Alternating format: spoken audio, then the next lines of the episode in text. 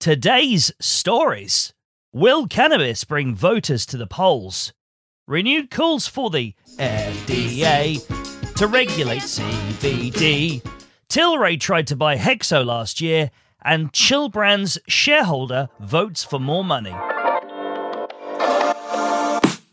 Hey there, Neil Velio here, host of the Cannabis Daily Show. Since 2017, business of cannabis has highlighted the companies, brands, people, and trends driving the cannabis industry. In a moment, I'll tell you how you can keep up to date with us on our website and social channels. And we always want to hear about what you have to say on our stories. And on those, let's get into them. First story. Look, I'm going to address him as locals will, so please don't get head up if you're listening in the UK. Pennsylvania Lieutenant Governor John Fetterman is running for a Senate seat. And?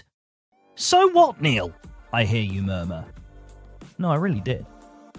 Well, he's leaning into cannabis legalization as a way to lure voters to the polls, according to Politico. Oh, I'm totally going to quote something here because I'll get to use my bleep sound. Exciting!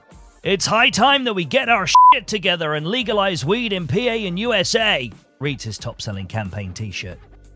He might need to hire a better copywriter. More justice, jobs, revenue, and freedom, it continues. Um, okay, so this next bit wasn't written on the t shirt. Just as well, it probably wouldn't fit. If candidates support marijuana, they're more about the people. Those were the words of one 25 year old voter. They went on with more praise, saying, I feel like even though they're older, that they're still listening to the younger people who are eventually going to be making America America. Our next story now, and experts at the US Hemp Roundtable claim that they can prove the relative safety of CBD. The organization's renewed its calls on the Food and Drug Administration to regulate cannabidiol, according to a press release. And I've helpfully linked to that press release in the show notes. Just scroll down on whatever app you're listening to this on, and you should find it. Unless that app is your smart speaker, in which case you might want to go to the page online.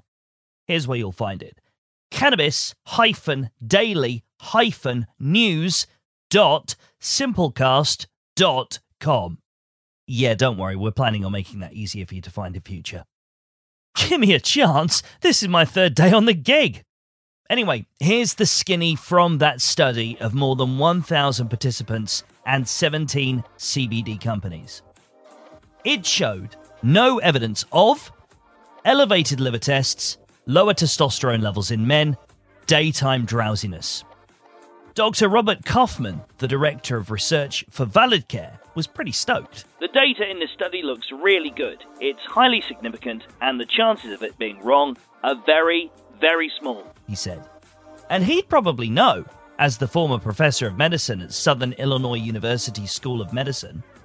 He says he's hoping the data will allow the FDA to regulate what he calls these popular CBD products. Our third story now BMO Capital Markets have put out a document outlining possible ways Quebec based Hexo could change its strategy. Tilray's apparently been interested in grabbing the company at a price of two to three dollars per share since last November, according to the publication thedeepdive.ca. That offer's been rejected, but the corporation agreed back in December of last year to enter into a confidentiality and standstill agreement. At the time, Hexo was trading between $1.30 and $2.35. It's currently trading at 41 cents.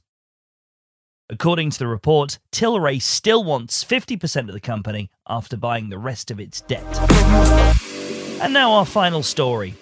Business Can's reporting that shareholders of international CBD company Chill Brands have voted to raise 4 million.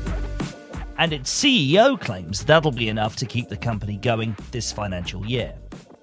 It will be an uphill battle for the 26 year old head of the struggling company, Share prices are at an all time low and dropped 30% following the announcement. They're also looking at cost cutting and improvements to the sales channels, especially in digital. They're apparently focused on putting Chill in a healthier financial position while creating a strong investment case.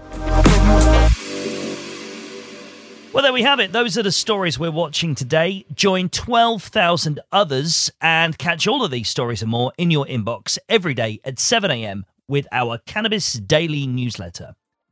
Always, please feel free to visit us at businessofcannabis.com as well as via all of our social channels. You'll find us on Twitter, LinkedIn, Facebook, and Instagram.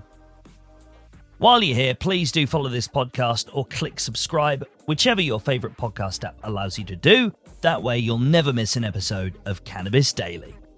That was episode 84 of the Cannabis Daily podcast.